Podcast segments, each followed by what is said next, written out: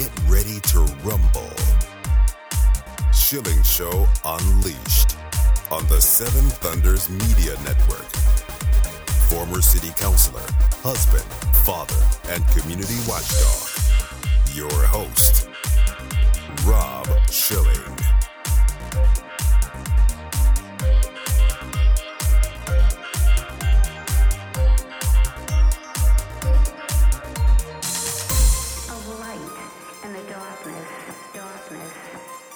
Welcome to the Schilling Show Unleashed podcast.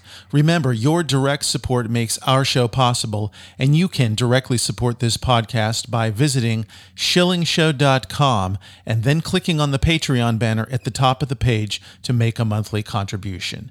We appreciate your support. Schilling Show Unleashed podcast welcomes Richard C. Lyons, a poet, a publisher, an award-winning author of the books The DNA of Democracy and Shadows of the Acropolis. So much going on in America today to discuss, and there's a lot of history behind it. Richard C. Lyons, thanks for joining us today on the Schilling Show Unleashed. It's great to be with you, Rob. Good morning. I know one of your great concerns and one of mine is something you talk about is the drift of America and how we got here from where we started. I'd like to take a brief overview from your perspective of America's drift. Well, I think it's a drift that happens in any democratic government. It's a drift in the concentration of power, power being diffused to power being concentrated, and from power being all over the country in the many states and localities to being in one place. And that drift has happened in America.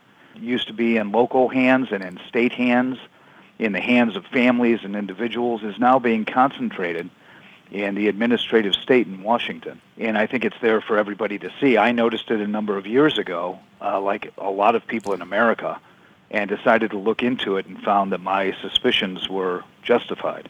I think something else that you point out in the books that's so important is the historical dominance of tyranny in the world. So we live in America. We grew up here. Many of us, unfortunately, are isolated from history and historical facts. And so we, that's true. We think it's always been like this. You've written two books to dispel that. But let's talk about that situation of tyranny throughout most of man's existence. Well, yeah, that's the fact. I call it the common keep of human history, and it is the dominant form of government on the earth throughout history has been tyranny, whether it were the Pharaoh's tyranny in Egypt or the modern equivalent in Russia or whether today in China. The vast majority of mankind has suffered tyranny throughout the world, throughout history. So our system of government in America is unique in its composition and very infrequent in history and very frail by nature. Well, it certainly is. And before we step back in history, which I want to do, I do want to talk about the concept of tyranny in America today. I certainly see it being exhibited very clearly. And while it may not be to the extent we've seen in other places, it certainly seems to be rearing its ugly head. In the book DNA of Democracy, I go into the tyranny of the Plantagenets in England. That would be William the Conqueror and John. Their right to power, they claimed, was through will and force. So if you look at the agencies in America today, the EPA, for example, their will is created through their rules, which have the effect of laws, and their force is the law enforcement they bring to bear, such as out in the West, where your water rights are compromised by federal agencies now. Well, this is a great concern, and I think of something like the IRS, the addition of 87,000 agents, also the arming of the IRS and the amount of ammunition and weapons that they have. I mean, what could possibly be the purpose for that agency to be armed? That's a perfect example. The will of the IRS as an agency of the federal government is paramount to other concerns, and their use of force is pronounced in the fact that they will be armed. That's tyranny. That's the definition of it. In modern-day America, many people today seem to ignore, I would imagine many people are not even aware of the fact that we just discussed regarding the IRS. So how do we combat that? It's a matter of retaking power out of the executive branch of government and allocating it back to states or getting federal agencies out of Washington, D.C. I understand Ron DeSantis is working up a plan to do that, to diffuse power back to its rightful holders. You know, I was reading the other day Richard Lyons about Tennessee, and the Tennessee State House is putting together several nullification bills, basically saying that if a federal law comes across and it is unconstitutional, we will not only not enforce it, we will nullify it. And I'm kind of wondering if that's the direction that we're going to need to go here, because it doesn't seem to be working through the traditional methods. I think the states have the most leverage in refusing federal law. And it would have to be at that juncture, because at that level, the states have a great deal of clout. They were originally, Rob, set up per our Constitution to be a bulwark of defense against a federal overreach. That was their original role. But when we created the income tax and when we took the vote in states from the legislatures in electing senators to having them be popularly elected, the states became less of a bulwark of defense. Senators from states ceased to represent their states and the people of their states. They represent now the federal government and getting money back to their states. I am so glad you brought up the 17th Amendment, and that is that's a long forgotten amendment. Many people are not aware of the fact that the country was set up differently. And what I've seen is exactly what you referenced over the years, particularly I think of Obamacare, where we had United States senators voting against the interests of their own states instead for a national political agenda to the detriment of their own states. That's a very dangerous thing, and that is not the intention of the founders for this country. Well, yeah, the whole thing, it all changed when Woodrow Wilson created the income tax, which at that point, it's raking all the wealth of the whole country into one place and then having the power in that one place to parcel out of the Treasury money back to states that comply with federal law rather than defending their own interests. It's a key point in our history. I want to step back now into history, and you talk about Israel. And specifically, I want to talk about the Ten Commandments and the importance that they are to us today. Sure. But let's talk about what was going on in Israel and how governance then has shaped governance now. Well, it's just a different conception, and the contrast could not be more clear. In Egypt, the Pharaoh was God, and God owned all the land, all the water, and the law. His word was law. Israel was unique in that God took the form of law, but it's a law in writ, and it's a law for all people to be held in common, rather than a gift to one man to parcel out justice. So the contrast is very clear from that perspective. The Ten Commandments are, God is law on earth. That is God's form. And it's remarkably clear what the contrast is there. If we think about the Ten Commandments and we think about the references to the Ten Commandments in the American court system, and then the removal, as you've heard over the years, from various courthouses and the influence of the Ten Commandments, what does that mean for a society if we try to pretend like those are not relevant to our government today? Well, I want to take a more general view at this point. When you remark on that, okay, and there's also all these other things going on in the EPA and the IRS, these are all symptoms of a common disease. The common disease is the concentration in power in one place among a few people, having the will and the force necessary to make the country comply with its will. So what we look at is scattered. They're using the fulcrum or the mantra of racism to, and vice, frankly, the freedom to be invirtuous, to take us away from our foundations. That is the critical point of my book, Shadows of the Acropolis. They're trying to rip away our foundations so we have no longer our DNA of liberty.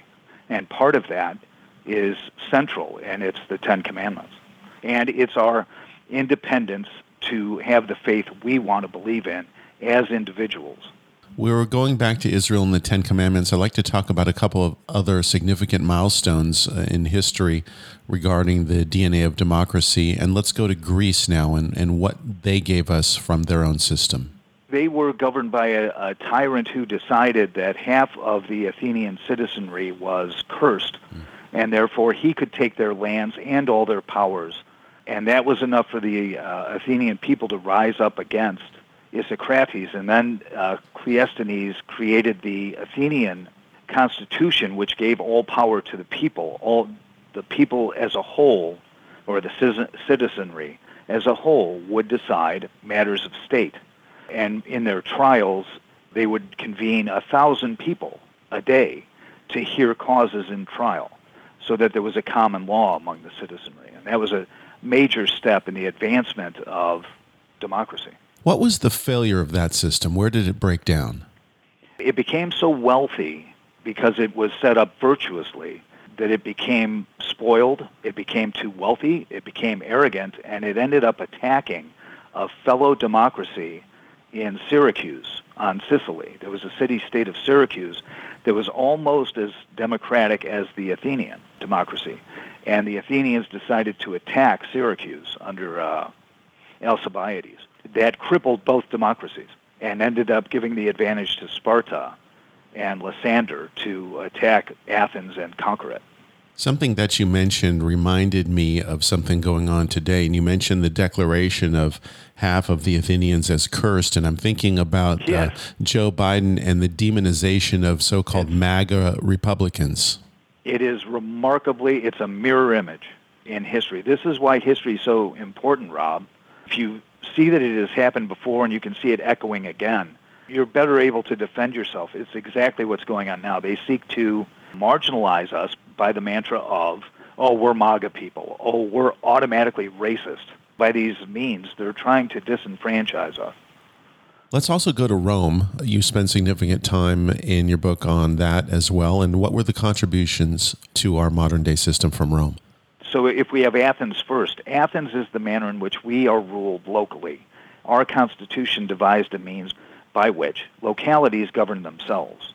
It's in the, I think it's the 10th of the Bill of Rights, that those powers not given to the federal government are reserved to localities and states. The Roman method of government was by republic, by representation of different tribes and different classes underneath government.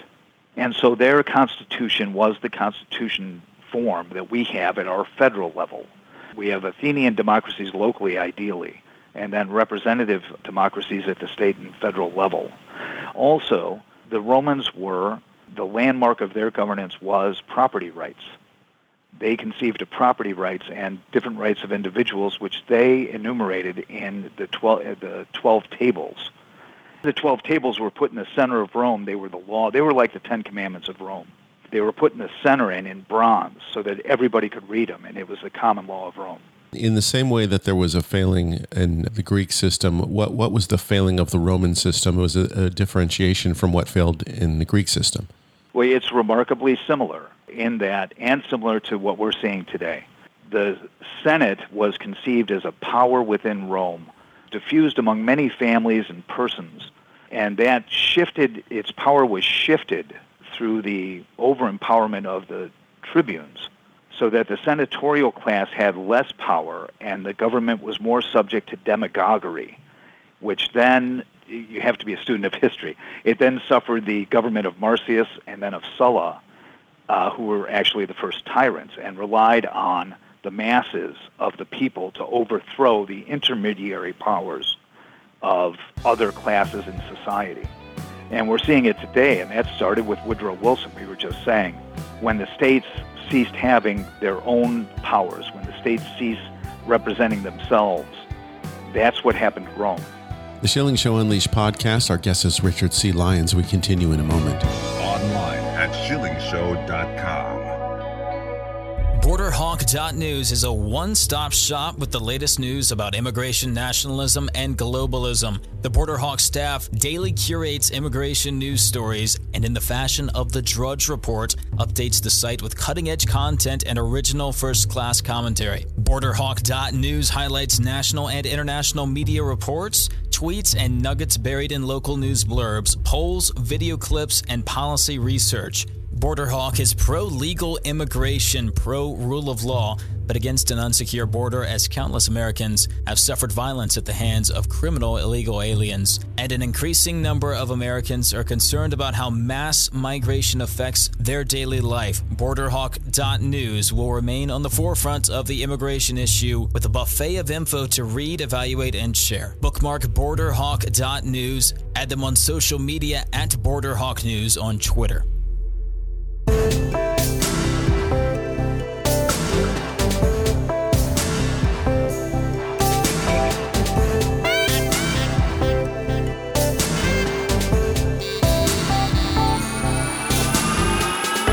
Show Unleashed.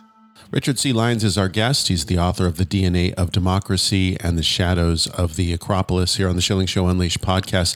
So I want to fast forward to the pre-foundational America and some of the concepts that set America apart from the rest of history.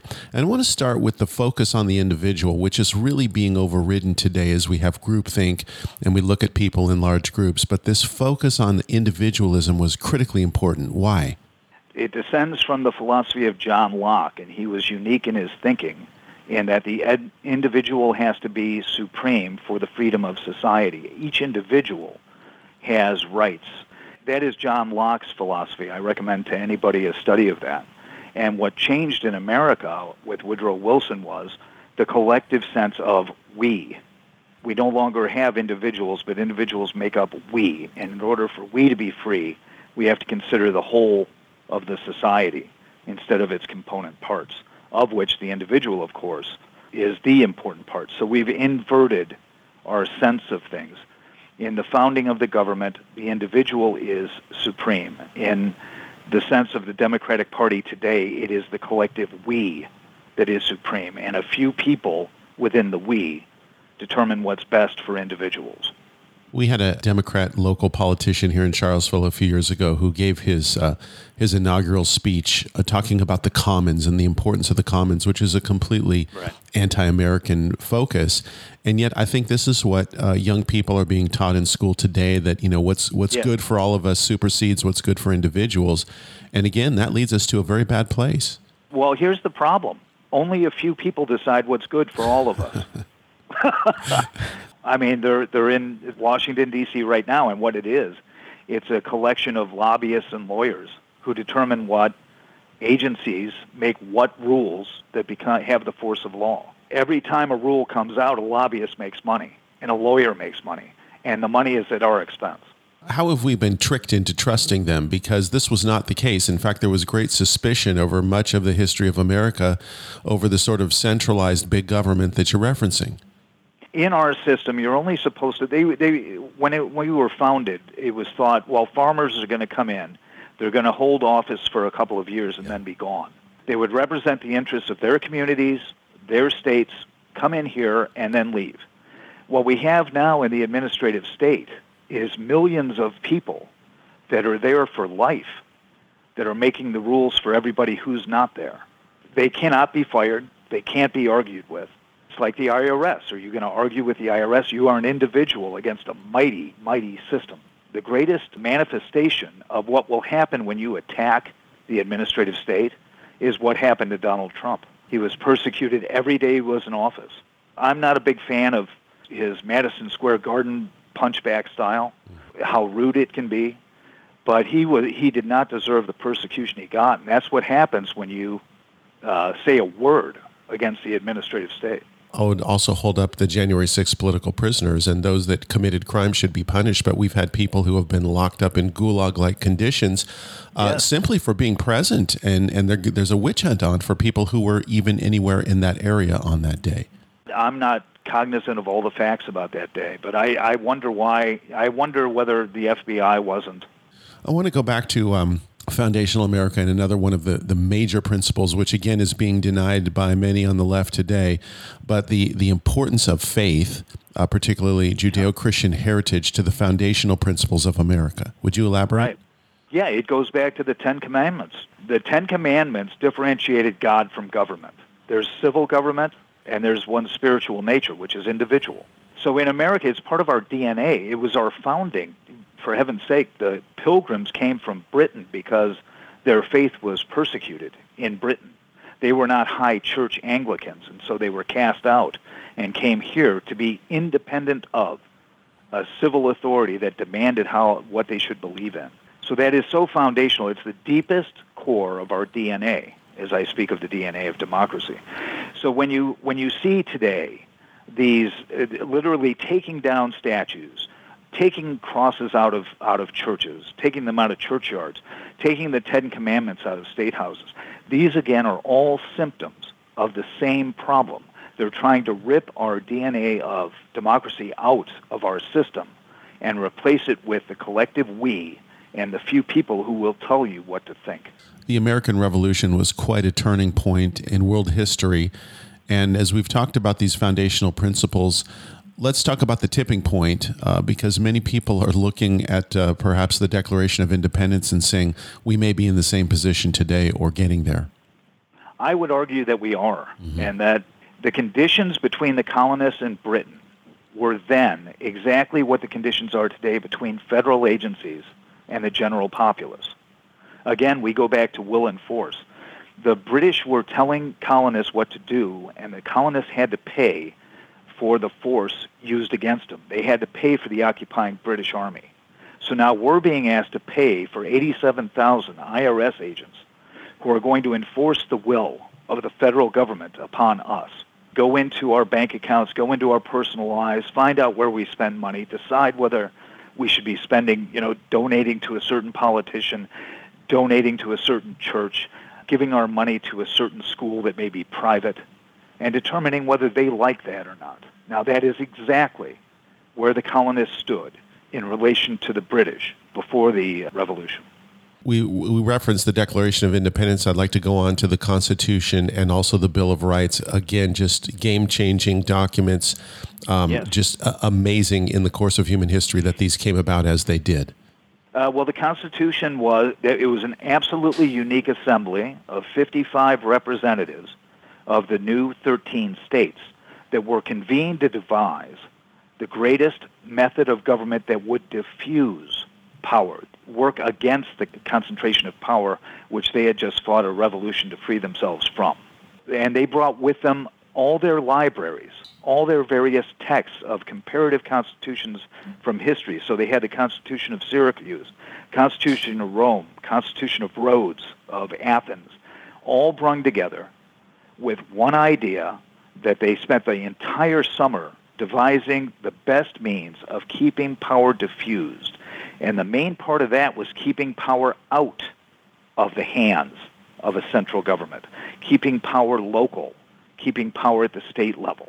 The only thing that the federal government was supposed to do was fight wars initially and see to a method of law that would govern commerce between states, that would make sure no state was being manipulated.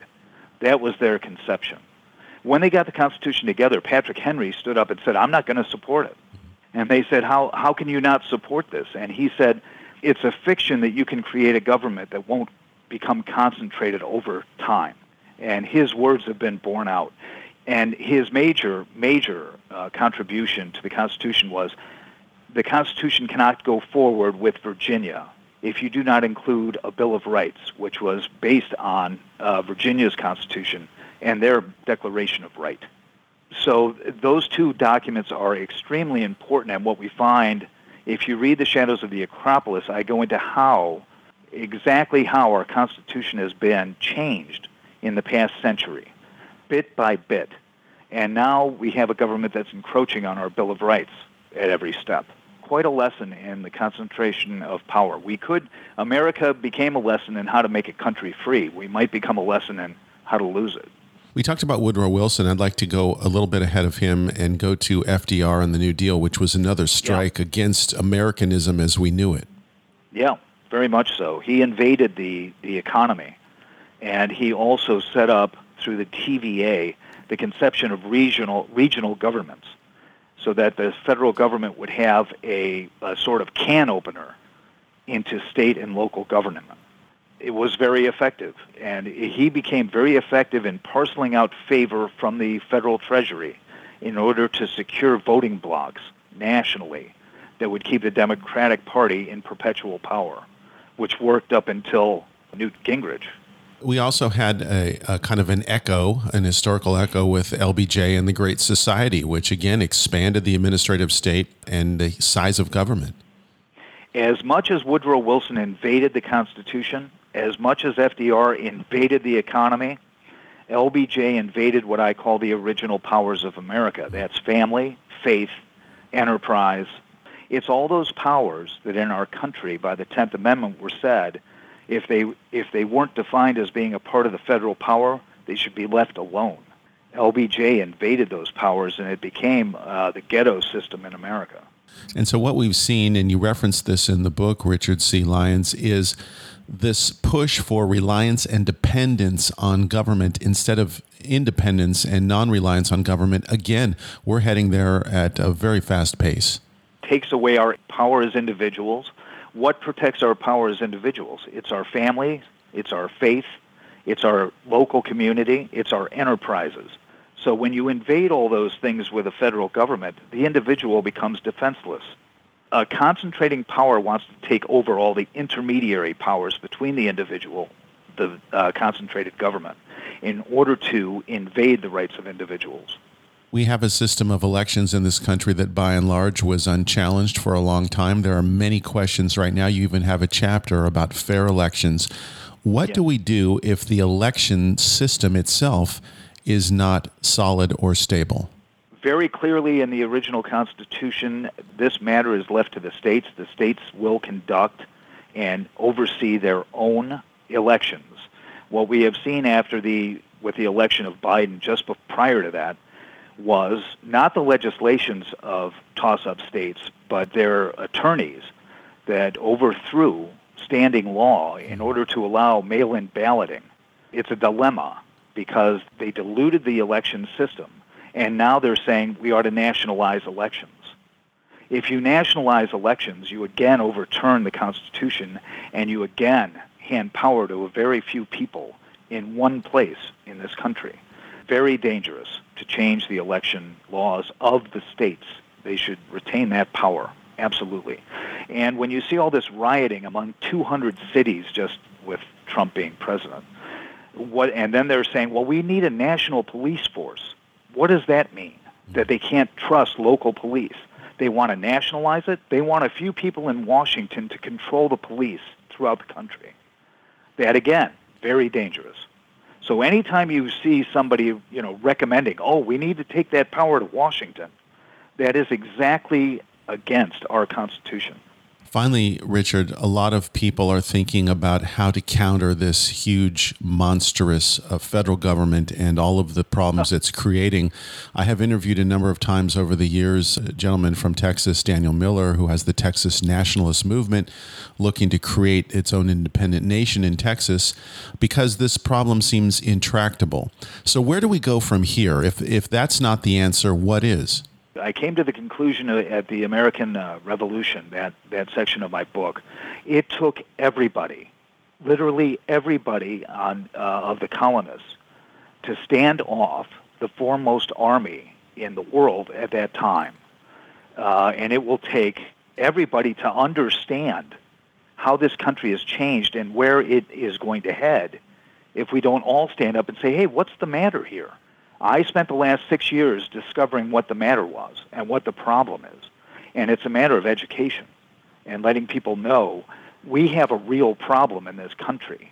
And once you understand what the disease is, you can tell the symptoms. The solution is not for Texas to become its own country, though it has that right by its unique Constitution, but that we all get together, such as you and I are here on this podcast, and say, wait a minute, this is not what our country is supposed to be, and we are going to take back our rights starting now. Richard, if people would like to get a copy of your books, The DNA of Democracy or Shadows of the Acropolis, or to follow your work online, would you tell us how they can do that? They can do that at richardclyons.com. Books are available at Amazon or per request at any retail outlet. I hope people will take advantage of the opportunity to educate themselves. You've done all the hard work. Now we just have to read it.